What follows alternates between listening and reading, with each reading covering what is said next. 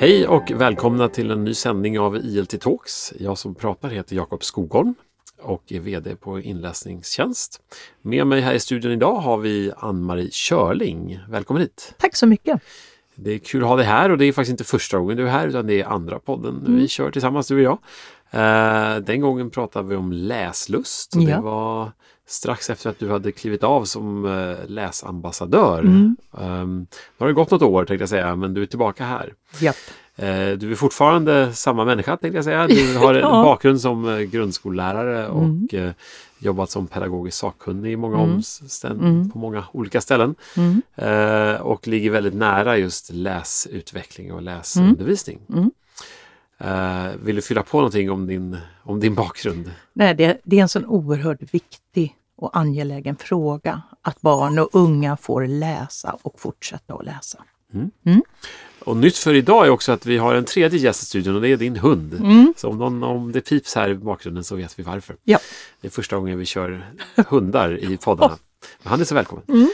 Nåväl, eh, dagens ämne eh, ska vara eh, hur man jobbar med bilderböcker mm. för att öka läslusten. Mm. Och då titta lite mer på skolan mm. än eh, vi kanske är vana vid när vi pratar om bilderböcker. Det mm. man tänker kanske primärt på förskolan. Mm. Och eh, du kan väl börja där. Vad, på vilket sätt tycker du att bilderböcker passar in i, i skolverksamheten? Bilderböcker passar synnerligen väl in i skolverksamheten därför att bilden är... ger en upplevelse och bilden ger en ingång i boken och bilden är ett eget sätt att förmedla en berättelse. Och eh, ofta tycker jag att man kan börja med bilden och prata om den och då är det, om vi ska prata om syfte och, och varför, så handlar det ju om att få ett ordförråd, ett gemensamt ordförråd och eh, studera bilder nära, göra en bildpromenad helt enkelt. Och eh, dessutom så tycker jag att bilderna i bilderböcker är så fantastiska konstupplevelser och har så mycket att berätta. Och därför tänker jag också att vi ska stanna upp och titta länge på bilderna eh, och upptäcka detaljer och eh, olika sätt att beskriva saker. Så kan vi titta om det stämmer med texten och så. Mm. Eh, barn läser av bilder.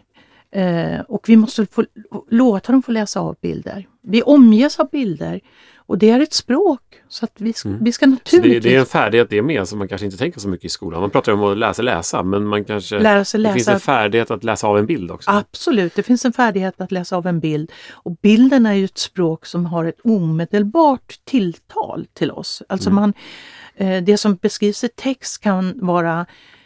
mer direkt i en bild och så. Mm. Så därför kan bilder ibland bli både skrämmande och eh, alltså man får, får tag i känslorna, inte kanske skrämmande men du får tag i känslorna på en gång därför att bilden går rakt igenom mm. liksom, rakt in i hjärtat.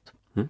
Och om man tittar på bilderböcker generellt så är mm. de sällan skrivna för att barn själv ska läsa dem. Utan mm. det, det finns ju sådana bilderböcker som är lättlästa också men mm. de flesta är ju då tänkt att någon annan läser mm. för barnen. Mm. Eh, om man då tänker på skolåldern så är det ju ändå tanken att barnen ska ju börja lära sig läsa men mm. du ser ändå en, en plats för att barnen blir lästa för jag, ur bilderböcker jag i tycker, skolåldern. Jag tycker att vi ska läsa bilderböcker långt upp i åldrarna därför att det är berättelsen i bild och text som, är, som ger ett innehåll. Och eh, ja, det här med bildernas betydelse kan också vara det som väcker barnens intresse för att läsa. Mm. Om, man, om man öppnar en bilderbok så har, kan man tänka sig den som en, en, en film. Den driver barnet framåt och tar reda på vad kommer hända på nästa bild. Mm. Precis som texten gör. Och bildspråket kan ibland ha en egen berättelse som inte syns i texten. Mm. Och texten har en annan berättelse än det som bilden förklarar. Och den De här skillnaderna är också saker som man kan prata om. Eh, men jag, främsta anledningen för bilderna det är att de har ett egenvärde. De, är, eh, de berör oss och de påverkar oss. Och det är ju så man använder bilder ute i världen. Att mm, vi ska mm. bli påverkade. Annars så. Men eh, jag ser att eh, det är där vi kan komma åt ordförrådet. Så mm. när, vi, när vi säger jag ser en röd... traktor, jag ser en röd bil, så är det ett eh, ordförråd vi närmar oss. Och bildens ordförråd kommer ju ur barnens sätt att formulera sig. Och då mm. kommer vi att få kontakt med barnens språk. Och så, så eh, lär vi oss ur bilden ett gemensamt ordförråd. Mm. Um, du har ju länge jobbat med begreppet läslust, mm. uh, som, som du har skrivit böcker med den mm. rubriken till exempel. Mm. Men uh, om man pratar om läslust och engagera elever och barn mm. in i läsandet, tror du bilderboken boken kan vara ett verktyg där? Alltså bilderboken är ett verktyg. Det, bilderboken det är ju en bok att läsa, och det, den säger ju att vi ska läsa både bilder och text. Uh, jag läser själv bilderböcker och slås av hur mycket jag kan lära mig om jag läser dem tillsammans med barn. Mm. Därför att jag tror att jag vet vad som visas i bilden. Men tillsammans med ett barn så kan, ju yngre de är så ju mer detaljrika är de. Men vi stannar upp i bilden och så ser man, men oj, jaha, alltså vad den med? Ja men där ser man. Som till exempel i Alfons Åberg när han ska gå och lägga sig, Ayabaya, Alfons Åberg tror jag det är. Eh, han ligger i sin säng och han, han ska gå lägga sig. Utanför fönstret är det ju stjärnor. Men när man tittar extra noga så är det Karlavagnen. Mm. Och det betyder att man måste stanna upp lite i bilderna. För de är så finurliga. Mm. Och berättar så mycket mer än vad vi först tror. Mm. Mm. Om man rör sig lite närmare faktiskt. Vi på I L T Inläsningstjänst ja. lanserar just precis nu Polyglutt skola som mm. är en bilderbokstjänst mm. för barn. Mm. Och tidigare har vi haft den för förskolan. Mm. Det digitala i allt det här, vad ser du för, för vinningar med att faktiskt läsa digitalt? Mm. Det digitala är ju en, erbjuder en oändlig... Det finns inga gränser för vad vi kan göra digitalt. Alltså man kan klicka vidare och man kan... Man kan, orkar man inte med så kan man gå över till någonting annat. Men om man tittar i en bok som ligger digitalt, då är det ju fortfarande en början och ett slut i den boken. Och att eh, kanske direkt när man har läst ut den boken se att det finns en till bok om det här, ger ju en överblick. Eh, och eh, genom att titta på eh, den digitala boken, skulle man då kunna kalla den, det är ju att man bläddrar och man gör samma saker som med en bok. Mm. Eh, och jag tror att barn, att vi ska ju naturligtvis ge, variation är ju det viktiga. Att vi, att även om barnen tittar digitalt så kan ju jag som lärare Eh, ha den fysiska boken eller omvänt, så att man visar att den här finns här och den finns också här. Att man mm. faktiskt ger den ett fysiskt liksom, underlag, men att man låter barnen läsa där de trivs. Mm. Och jag tror att, jag vet ju att barnen är mera, de är ju väldigt mycket inne mer på nätet, men här ger, ges en struktur för att vara på nätet mm. i den digitala läsningen som utgår ifrån en bok. Mm. Mm. Och i Polyglutt som är en digital tjänst mm. då, så, så lägger vi på ett antal mervärden ur det digitala, mm. till exempel att böckerna är ljudsatta mm. och vi jobbar också med många, många olika språk mm. så att samma bok kan lyssnas på på mm. fyrtiofem olika språk. Mm. Uh, och när vi nu tittar på, på skolnivå här så mm. har vi ju själv försökt problematisera, problematisera mm. frågeställningen lite igen, för om man tar det här med ljudsatta mm. böcker, är det bra eller kan det vara dåligt när man kommer upp i årskurs ett och årskurs mm. två där barnen faktiskt ska träna på att ja. läsa? Men uh, ser du en konflikt här liksom att uh, ska man förbjuda ljudböcker i den åldern för att de ska tvingas att, att lyssna eller läsa? Eller vad, vad tänker Svårigheten du? Tycker jag i hela resonemanget är att det är bra eller dåligt, och det brukar jag försöka ta mig ur. För det är den lättaste kategoriseringen, om det är bra eller dåligt. Frågan är, vad betyder det här för undervisningen, för lärandet och bildandet? Och jag... När jag högläser för mina elever, de elever som sitter närmast mig, de, de, jag har alltid en spegel så jag kan se hur de följer med texten, och de läser ju exakt av. Mm. Och då har jag tänkt att barn som känner sig osäkra på sin läsning, de ska ju naturligtvis sitta närmast mig om det gäller en pedagogisk verksamhet.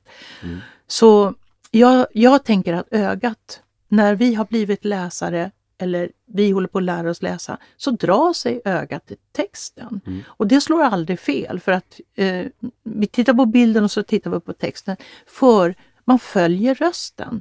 Och det där är ju ett sätt också att få lära sig läsa på en, eh, i den läshastighet som, som man kanske så här läser vi för att få en uppfattning om texten. Alltså det måste vara i den här läshastigheten.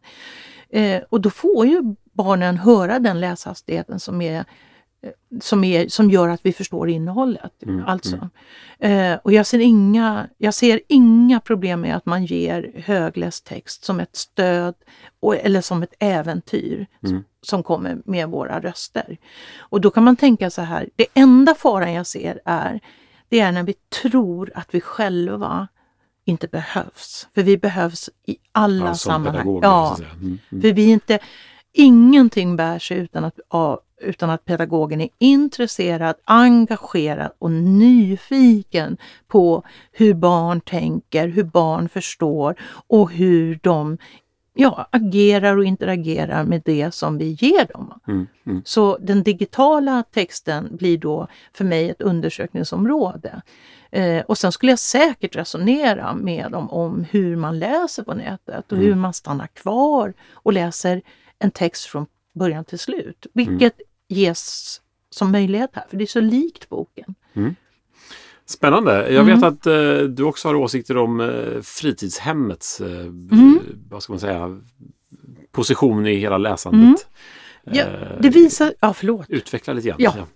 Fritidshemmen. Nu vill jag ju säga det att fritidshemmen har hand om alla barn mellan som går på skolan. Det, mm. det är årskurslöst för fritidshemmen. Det kan mm. vara viktigt att påtala det och att det är färre personal.